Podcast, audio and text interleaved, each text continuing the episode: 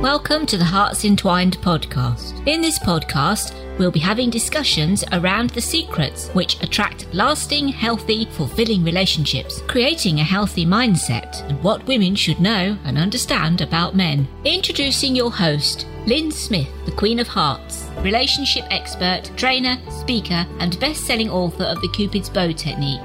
Lynn's mission is to have a positive impact in reducing divorce, domestic violence, and suicide. Welcome to the Hearts Entwined podcast. This is your host, Lynn Smith. And today, listeners, I've got a fabulous returning guest, Sam Kiani. Sam, how are you? Hi, Lynn. Thanks for having me back. It's such a pleasure to be here. Sam, just give the audience a little bit of a, an overview as to what it is you do and what, what's your area of expertise. Sure, thanks. So, uh, yeah, I'm I'm just like an, a bit of an Uber geek on um, humans, I think. so um, I had uh, a, career in uh, chemistry and uh, project management that led me to realize that all the problems that we face, no matter how technical, are basically to do with relationships. And so I now work as a coach. I coach uh, leaders, I coach teams, I coach individuals. And I'd say a large part of what I do, although I don't specialize in relationship coaching, is there's a lot of work that all comes down to relationships, communications, and yeah, how to, you know, how we can both feel and give and receive um, love and connection to others. Excellent. So, what we thought would be a great one to talk about today, especially in our current climate, for those that might be listening in future episodes uh, or time down the line, uh, we're actually in lockdown at the minute in uh, the global pandemic that's going on in the year 2020. And we thought it'd be great to talk about handling conflict because obviously, with this current situation, I think that's more prevalent now in our relationships, isn't it, Sam? Yeah, I think um, you know, when we um, are talking in any other way other than face to face, and when we're having conversations, when we're stressed, uh, you know, there's always a much higher chance for conflict. And oh my goodness, COVID, we're all stressed, we're all tired, and we're all communicating over the internet.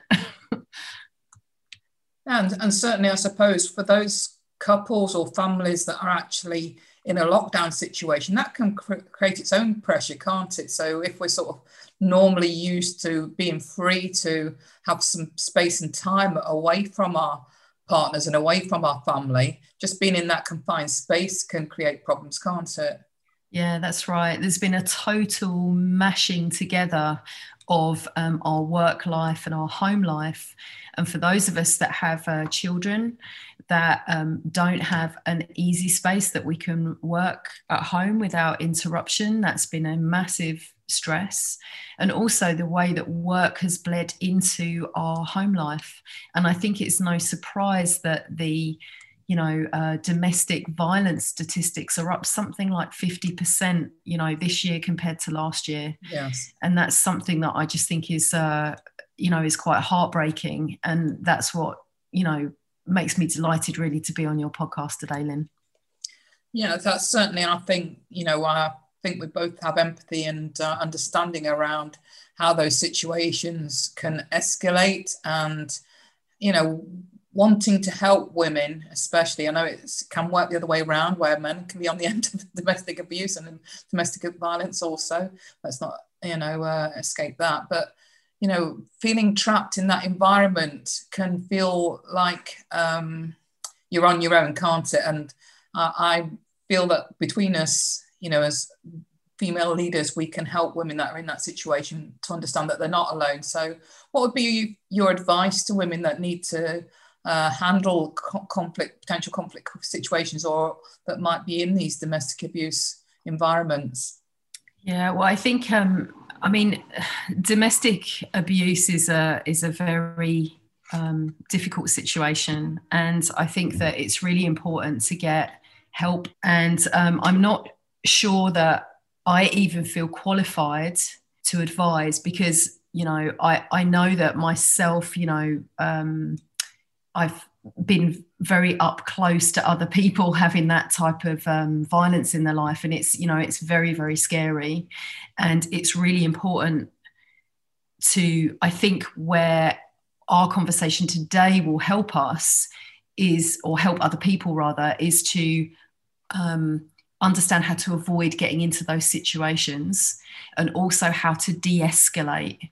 Because there's a lot of dynamics that are involved and some of these are ones we can control but it's also important to recognize that not everything is under our under our control and there might be that your partner has personality issues and to recognize that what's important to you is important and that your needs are valid no matter what.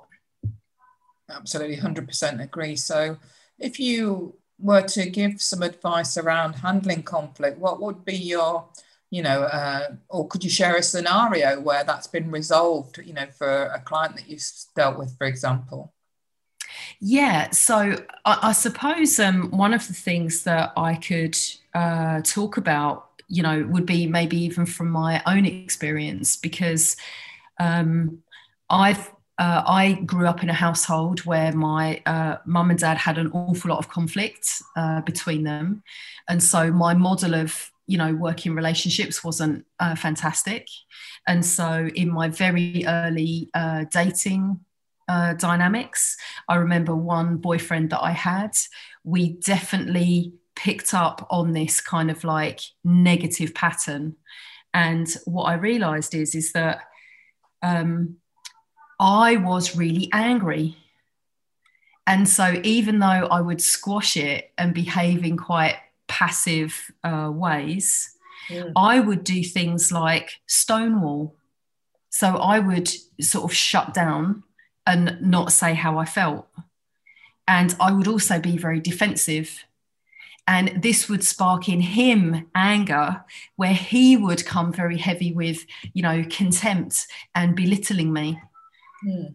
And so, with perspective, and after doing a lot of my own personal development work, I could reflect on that relationship and see that he wasn't a bad person right he fundamentally you know wasn't like a narcissistic sociopath who wanted to uh, you know torture me it was just that we created a dynamic between ourselves that was really unhealthy. Yeah, I can relate to that. I, I, feel that, you know, for a lot of relationships, it's not about the other person or putting labels on the other person. Okay, yeah, there are some evil people in the world, and there probably are some out and out, or we know there are some out and out narcissists and psychopathic type personalities out there. But I think for the most part, I think what we trigger in our relationships is unhealed wounds, isn't it? That uh, mm. not necessarily anything to do with us per se as the partner, but you know, with their childhood or previous relationships, usually, isn't it? Yeah, and I think it. I mean, I've my um, my uh, my life and you know my work around relationships is I I think it's been very informed in a way by um, you know uh, Buddhist uh, Buddhist ways of thinking. Mm. And um, not so much from the religious side of things, but really, you know, they have you know so much practical uh, cognitive behavioral stuff uh, baked in there i think it's amazing. And i think the it really helps if we have a model for what real love looks like. Yes. Because i think in the territory of relationships we we start off on the wrong footing where um Thich Nhat Hanh talks about we're a you know we're a pot an empty pot seeking a lid. and I think that's such a funny metaphor because it's like we so desperately want to be loved that we um, we don't understand what real love looks like. How would you define that, Sam? You know, what what would you define as what does real love look like? Yeah, well, I, I leverage from uh, Thich Nhat Hanh's work, uh, and he talks about there being four parts uh, to love that true love has its basis in kindness. And we can talk about kindness as being being able to be kind to ourselves. So this requires us to be able to heal ourselves. and be the sunshine for someone else. Um, the second part is around compassion, which is about understanding that we all we all suffer. And so the things that we struggle with, we don't struggle alone because we know that our partner might be struggling with these things too. We just have different ways of dealing with it. And then the third one I really love, it's about this quality of joy that true love has to have a, a quality of joy that like your presence almost is like an offering and that um, you know we bring uh, lightness and happiness and you know real sense of joy into someone else's life. Um, and the last component is about equanimity which is about this kind of inclusive quality. Um, and it also has this dynamic of really like not taking things personally. Mm. so with those kind of four foundations you know because if we're crying all the time and we feel really sad and we've got all these difficult feelings you know is that really love? You know if we're yearning after someone who'll never pay us attention is that really love? No. Um, i don't think there is um, a difference between you know showing vulnerability or love from a, a place of um, fear and lack, and also showing that from a place of love and abundance. You know, that looks completely different because I think for a lot of people, they think that vulnerability is weakness, and it isn't. You know, it depends from what place you're displaying that from. Yeah, and and for me, this is really where um, the the mechanism of getting into conflict. the first stage is for us to shut down, where we uh, we we deliberately we feel um, vulnerable, we feel at risk. And so we shut down, we say, F you, mm-hmm. I don't need you, and we push the other person away. Yeah. And that's what causes the mechanism that then escalates into, um, you know, into more, much more serious conflict. And so if we can tackle that first bit of vulnerability, this is like the first stage of breaking down the armor um, that that helps us manage conflict a lot better. But if I go back to that example I gave you right in the beginning about me stonewalling, well, this is armoring up, right? This is me going, oh, I don't feel safe. Yes. Oh, so I'll just shut up. Oh, so I'll just become very passive. And so what occurs to me is that, you know, because there's a reason why we don't feel safe right? There's a there's a reason why we shut down mm. and assuming that the other person doesn't have evil intent to us they probably don't intend for that to happen right? True. So the best thing we can do is to talk a bit about you know we might not be able to bear our heart on our sleeve right away right? That's you know vulnerability is like a you know a a graded thing for me you know uh, that's about re- re- I can't say it about being reciprocal. you know, like you know the amount that you're vulnerable informs the amount I can be vulnerable in a way. Yes, well, usually one person has to um, take the lead in that, doesn't they, to make it safe for the other person to feel that they can follow suit. That's right. So I feel like what would have been really powerful for me if I'd have known back then when I stonewalled is as I felt myself shutting down, if I just said that, ooh, I, hang on, I feel myself shutting down right now. Hmm.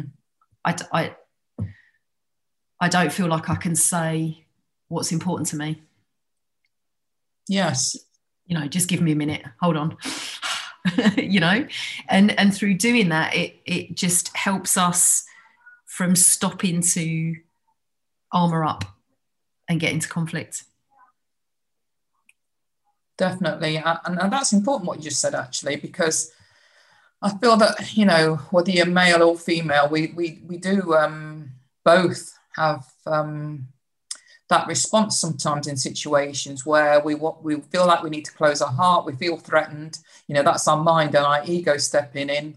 You know and, and uh, protecting us. It feels like it you know it wants to protect us, so we we instantly uh, either you know fight, flight, or freeze in those. Right. Uh, you know moments because that's what's locked into our natural human DNA, isn't it, as a response to do? But like you say, to actually then be able to communicate that that's what's happening, that's what most of us don't do, is it?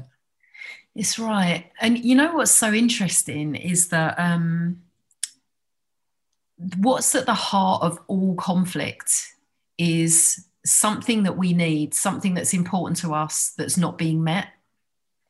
And so, what's so interesting, I've coached quite a few couples who've been in real conflict um, where one or other or both of the partners has been violent.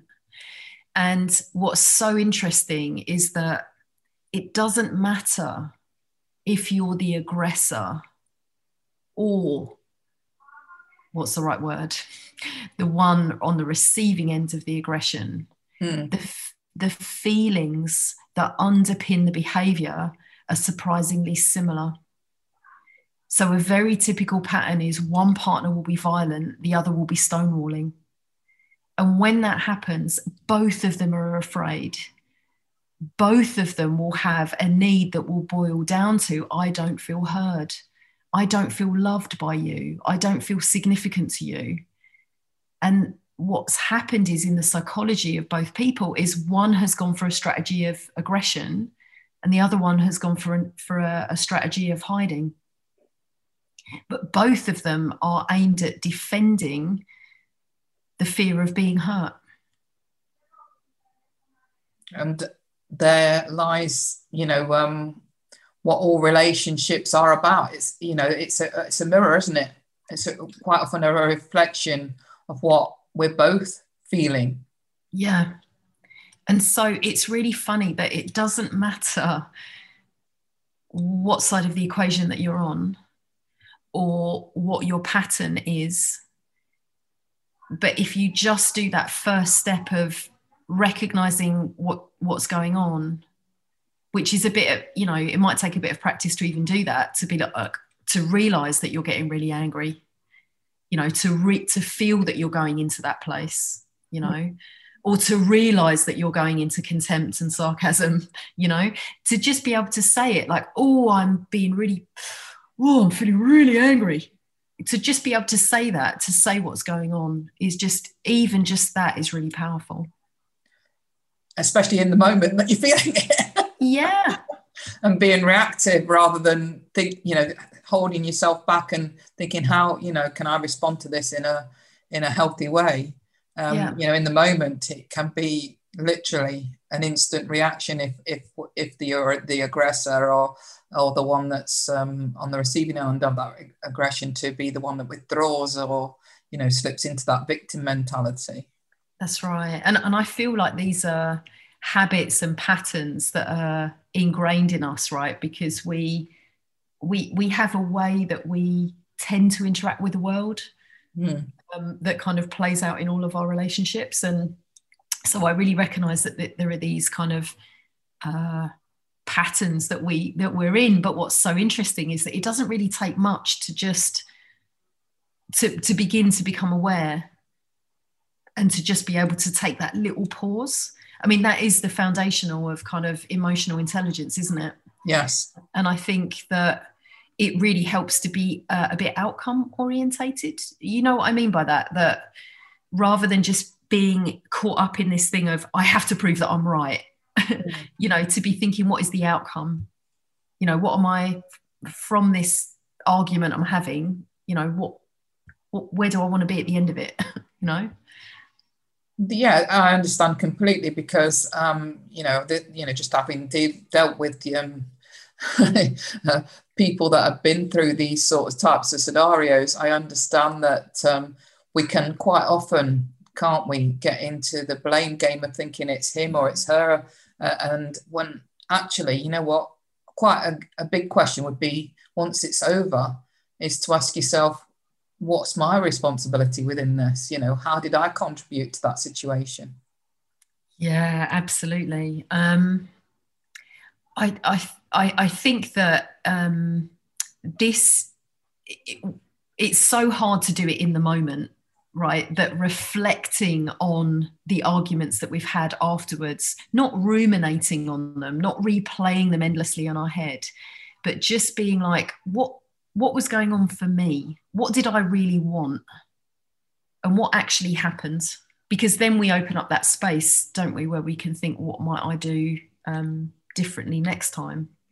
Most definitely. And I think it's human nature quite often that we always want to be right, don't we? We always want to prove that we are right and, and feel a sense of, um, you know, uh, I suppose superiority over our partner if we can prove that we're right. But is that really the outcome we want? Do we want to actually prove that we're right or do we want the intimacy? Yeah, that's right, and it, it's it's quite interesting if we think about um, because communication and relationships are so intertwined. Um, I think like communication is the absolute lifeblood of relationships. And so, you know, me being a bit of a science nerd, I, I think, well, why do we even communicate in the first place? you know, I was I was a bit drawn, you know, to silent retreats at a certain time because oh, it was just so difficult, right? And I think it's really interesting to notice that there's the um, like transactional communication, which is like to convey or to gather information. Yes.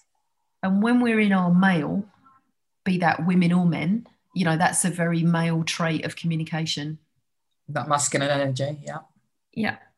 And then there is like, uh, you know, there's those of us, um, I know I'm definitely like this, that, you know, by talking with other people, you know, it helps me think and it helps me explore and it helps me discover new information and that's um, more feminine because we that's how we heal ourselves isn't it? we're not actually looking for solutions but just by talking about our problems it can help us to feel better.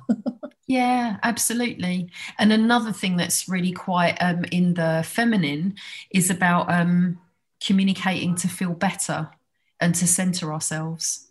And i think although this has traditionally been seen as a something women do i think that that's very old fashioned now that in actual fact, we're much more, men, both men and women are both very much masculine and feminine at the same time. Yeah, I mean, we all have masculine and feminine energy. This is what I teach, but um, you know, for mo- the most part, if we're in opposite sex relationships, then usually it's the woman that's got the more dominant feminine energy and the man that's got the more dominant masculine energy. But we've all got both. Hmm. It's so interesting you say that because a lot of the people that I, I coach um, are working people, right? And what I really see is that um, women increasingly, uh, because the world of work, especially, you know, like around, uh, you know, banking, consulting, you know, this type of thing, you know, people, that, that world of work is very masculine Yes. So, a trait that I've seen absolutely happening, or a pattern, is that women get trapped in their masculine. Yes. And so, they, by doing that, we push our men into the feminine. And so, we then get this dynamic, which is just the woman saying, God, I just need a bit of space on my own. And the man saying, you know the man being very emotional and needing time from the woman to actually feel better and to center. Yeah and you know what? You know if you are somebody who um, knows within yourself that you're that strong feminine energy which is usually the case if you're a woman and you're attracted to the opposite sex we're not actually attracted to the feminine energy in a man. You know what we do and what I want mostly is and i'm not saying it's the case for every relationship is that strong masculine male man uh, because I can remember, you know, um, you know, in my relationship with my ex-husband, for example, being more, you know, wanting to be in control of that relationship based on my past experiences, and I found that, you know, the more stronger I was. Uh, in, in, in, exuding my masculine energy, the, the more he, like you say, he stepped more into his feminine. And then all we had in the end was a uh, friendship type relationship because I wasn't attracted to that femininity side of him. I mean, yes, it is nice to see men that are, you know, show the vulnerability, but from a place of being in their strong masculine energy, if you know what I mean. Yeah. it's attractive, not from a place of, um, you know, uh, being, I suppose, in their fear and lack mindset. Mm. And and here's here's the, the the kind of the heartbreaking dynamic that I see that we women create for ourselves with the men in our lives. Because we are now able to be very strong and we become we get trapped in our masculine. We make our men increasingly feminine, that pushes us into feeling, you know, stress because an overwhelm, more women than ever feel uh.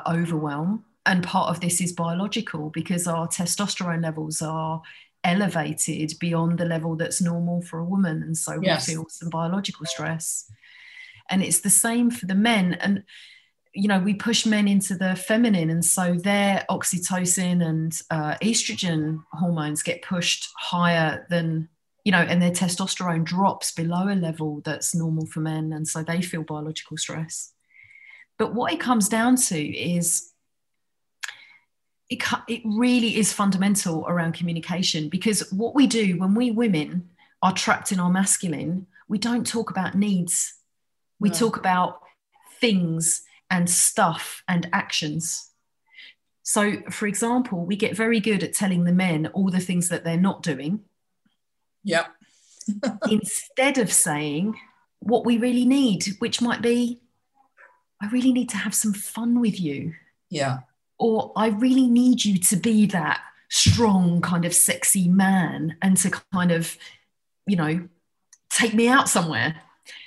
Um, instead, that gets mashed up in a you know, I'm doing all the work around here and you never talk to me anymore. You've always got your head in your iPhone and you never pay me any attention. And the funny thing is, when we say all of that, all we do is we push them away. We push them further into their being absorbed in their phone or whatever, right? Definitely, because all the men here, when we're putting it across in that way, is them being criticized, you know, and, and that's how they receive it. And if they're re- receiving it as being criticized, compared, or you know, um, can, what's the other C? Oh, I forgot my own C's now. is it is it con- is it condemned? Well, something similar. You know, if they feel like they're being criticised compared to, or uh, there's another C that I quite often talk about. to that, then they they will receive it as criticism and um, the, the withdrawal. Definitely. Yeah, yeah. And it's funny that you you say that because with your C's th- that is the heart of of conflict and what will basically um, escalate rapidly ultimately into violence if people have that tendency if if um, if things don't de-escalate you know sooner yeah um, I've just because, remembered it. I've just remembered it. Go on. it's the obvious one, control. oh, controlled. Yes, controlled, of course. Yeah. Um, because I think there are these magic words, um, which is it's not your fault. Mm. And it can be quite hard when you think that something is someone else's fault. Yes. But that's where I don't know if you've come across the work of Marshall Rosenberg and nonviolent communication. Yes. And it's this way that we can um, express what's going on for us without blaming.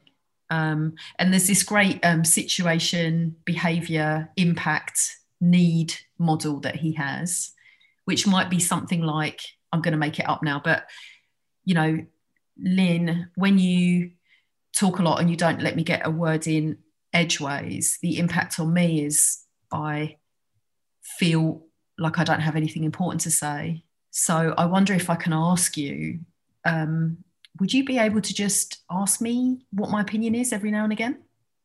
Would you do that? Yes, and what, what is your opinion on that? yeah. And and that's so different, isn't it? Then yes. Lynn, you you never let me get a word in edgeways. it's so frustrating. I'm sorry. I didn't you realize know, I, I was doing that. yeah. And you see, you went straight to a sorry, you know, you went straight to feeling on the back foot like you'd done something wrong. And really, um, I don't know. You know, I'm so far down this journey. I'm not sure if it's right or wrong. It's just we accidentally tread on each other's toes sometimes, isn't it? You know, it's so there is a way of being able to express what's real for us without blaming other people. And I think that's such a powerful tool. And, and I think you gave a good example earlier on. It's about starting with the way you feel, you know, um, rather than pointing the finger and say, you never take me out. It would be a case of, you know, I, I saying something along the lines, I would love to go out for a meal this weekend. I really miss that. Yeah. And I, I'm I'm a I'm a Gemini, right? So one of the one of my superpowers that I try and lean into is playfulness. Yes. And I think we can get so playful with this because um, one of the ways I've caused a lot of conflict with my partner is by doing the we never go out. This place is such a mess you know? And and instead it's like to write down all the things that you say that drives your partner mad and figure out what your need is that you could express. Mm. because the thing that makes my partner see red right is when i say oh my god this house is a pigsty. Yes sounds like you're blaming him for it then if you say it in that way doesn't it? Right he, he hear, yeah he hears like oh my god you've been really messy because he'll then go into look it's your books that you've left all over the place again and look it's your clothes that are all over the floor and then that makes me angry because i realize it is all me. But instead if i say oh gosh i'm feeling really overwhelmed what i need is to have some fun today and look i feel like there are all these jobs we've got to do around the house yeah that, that would be a much better way of expressing what's real for me rather than going this place is a pigsty yeah Absolutely. And we say things without realizing how, especially, you know, because men do think, feel, and respond and behave differently to women. You know, that's why there are the, the differences in the sexes. So, uh, quite often, you know, how a woman would receive um, words from you would be different to how a man re- receives that. And it, it's, it is quite hard for the men sometimes when we say things um, such as like, oh, the house is a mess, and we're only sort of commenting about the house, but the way, like you said, the way they receive it is that they're feeling that's a criticism of them and their behaviour. Um, so it, it is a minefield sometimes, but hopefully we've given you know some wisdom and insights and different responses that we can think about going forward.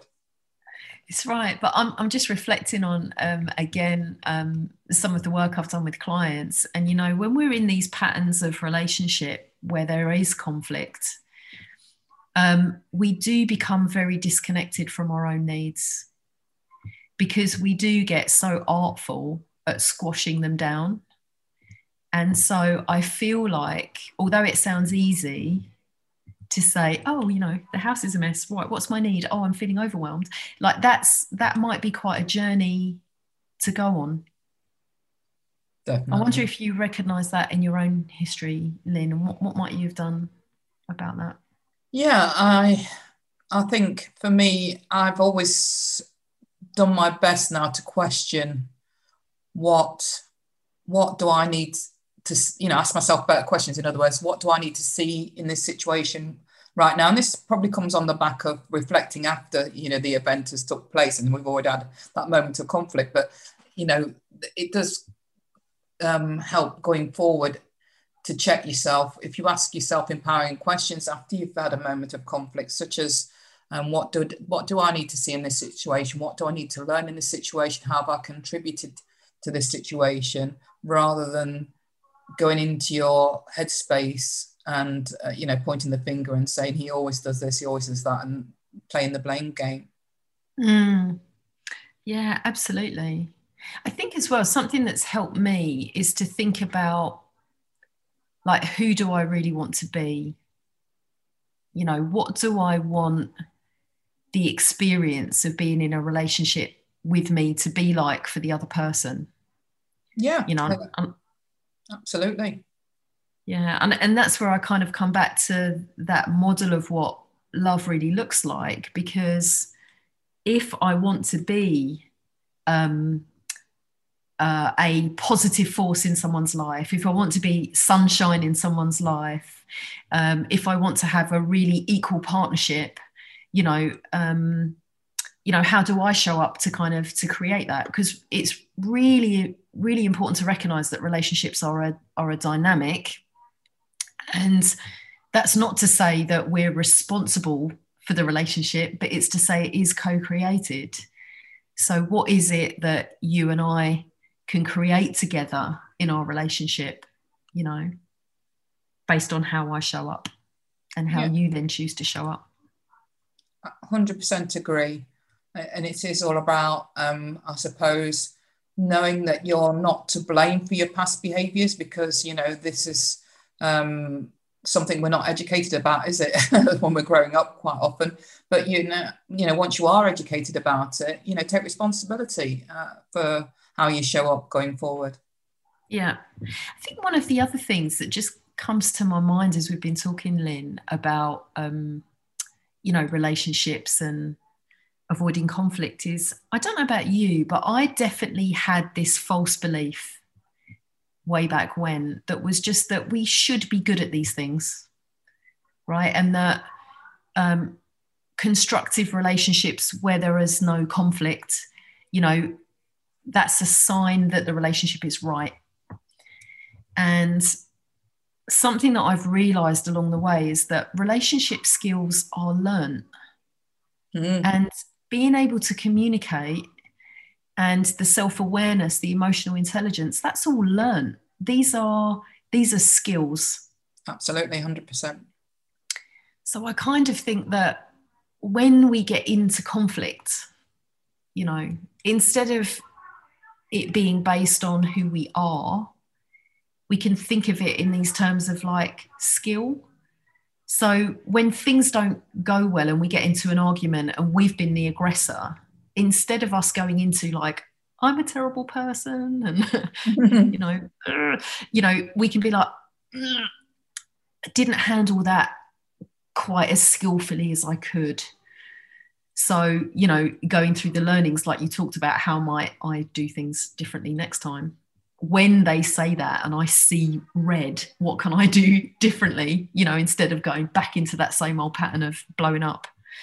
Um, I just think that's really helpful to think of it from a skill level rather than a, a who I am sort of point of view. I, I agree, and absolutely can sort of see that, you know, looking at it from a skill level, you actually, if you think about it in terms of similar to learning to drive, you know, eventually it becomes autopilot, doesn't it? You know, yeah. start with you're always stalling the car or you're having to really think about what gear you're in. Um, uh, and then eventually, you know, you start to learn to drive but still make mistakes. But, you know, eventually, you know, you get to a point where it's more or less autopilot. So, you know, there's, there's different levels of skills that can be applied in relationships the same, can't it?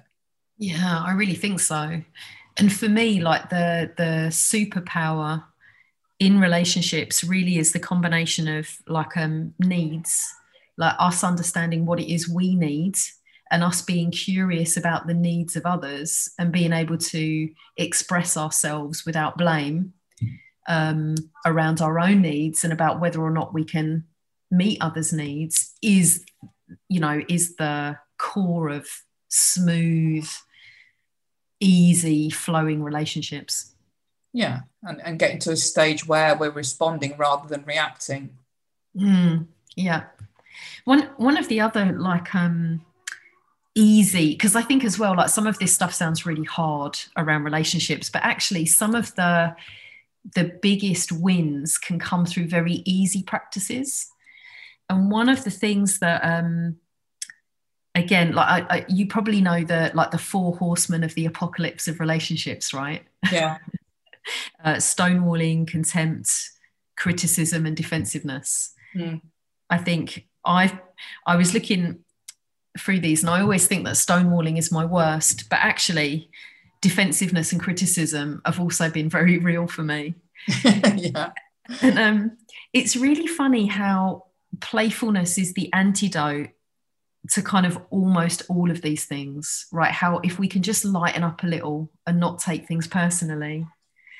And I'm the easy bit of this is around um, like feedback. And by feedback, I mean communication that's not about something specific. And there's this ratio of five to one, you know, that um, John Gottman noticed in, in successful relationships, there's five positive um, components of communication to every one that's negative. Mm. And so I've turned this into a bit of a game that because I can be very transactional and get it done and nitpicky if I'm not careful. Mm. And so I think, can I be number one, supportive? Number two, funny? Number three, helpful. Number four, playful.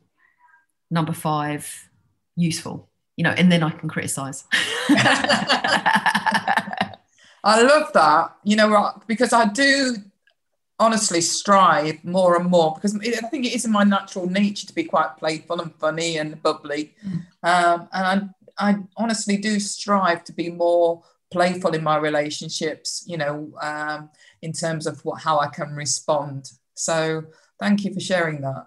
Yeah, you, you, are welcome. I think, you know, any, any ways that we can, um, find to uh, make the process of relating better easier, I think is uh, is really useful. Well, if you were to give me one tip of something that you found that really helps us avoid conflict or to de-escalate conflict, what what might that be from your point of view, Lynn? Well, what I've done that's worked for me because I'm a bit of a playful person is I've, I've kept the pouty lip. So, you know, if my partner has been a bit irritable towards me or snappy, I've, I've stood there with a, you know, the sad dog eyes and the pouty lip. And I've pointed to it, you know, without saying a word, I've just pointed to the pouty lip with one finger. And then if he's not responding, then I, I point to it with both fingers from both hands, point to the pouty lip. And that, that usually, you know, he'll say, I'm not looking, I'm not looking, start laughing. So, yeah. Oh, I love it. That's really good. That's such a playful way of being a mirror. My my husband does a bit of this. Like he'll say, you know, oh, why are you being so angry with me? What have I done? Yeah. Go on with your bad self being angry, you know. but I, I like your pouty lips and puppy eyes. That's uh that's a really playful way of doing it. it certainly worked for me in the past anyway. And on that note, Sam, we're going to have to wrap up because of time cracking on. But um, what would be the best contact um, social media or address that you could share for our audience members to get in touch with you? Amazing, yeah. So the best place to find me really is on um, Instagram. You can find me at inspired underscore. Uh, sorry, helps if I can even say my own Instagram handle, wouldn't it? Uh, it's it's at underscore inspired dot world. And from there, you can uh, look in my profile, you can click on my link tree, and you can get all my connections. So, all the podcasts that I've done before, my website, my blog, and everything like that. Brilliant. And we'll also share all that, obviously, as normal in our show notes. So, it just leaves me to say if you've really enjoyed this episode with Sam Kiani and myself, uh, thank you so much, Sam. Thanks, Lynn. It's been a pleasure. Uh, then please do subscribe like, comment, review to help support the channel. And it just leaves me to say, true love starts with opening our hearts. And until next time, goodbye for now. Thanks for listening to the Hearts Entwined podcast. You can follow Lynn via the Facebook group Two Hearts Entwined or search Lynn Smith, inspirational speaker at LinkedIn or email lynn at hearts-entwined.com. That's L Y N at hearts entwined.com. Remember, true love starts with opening our hearts.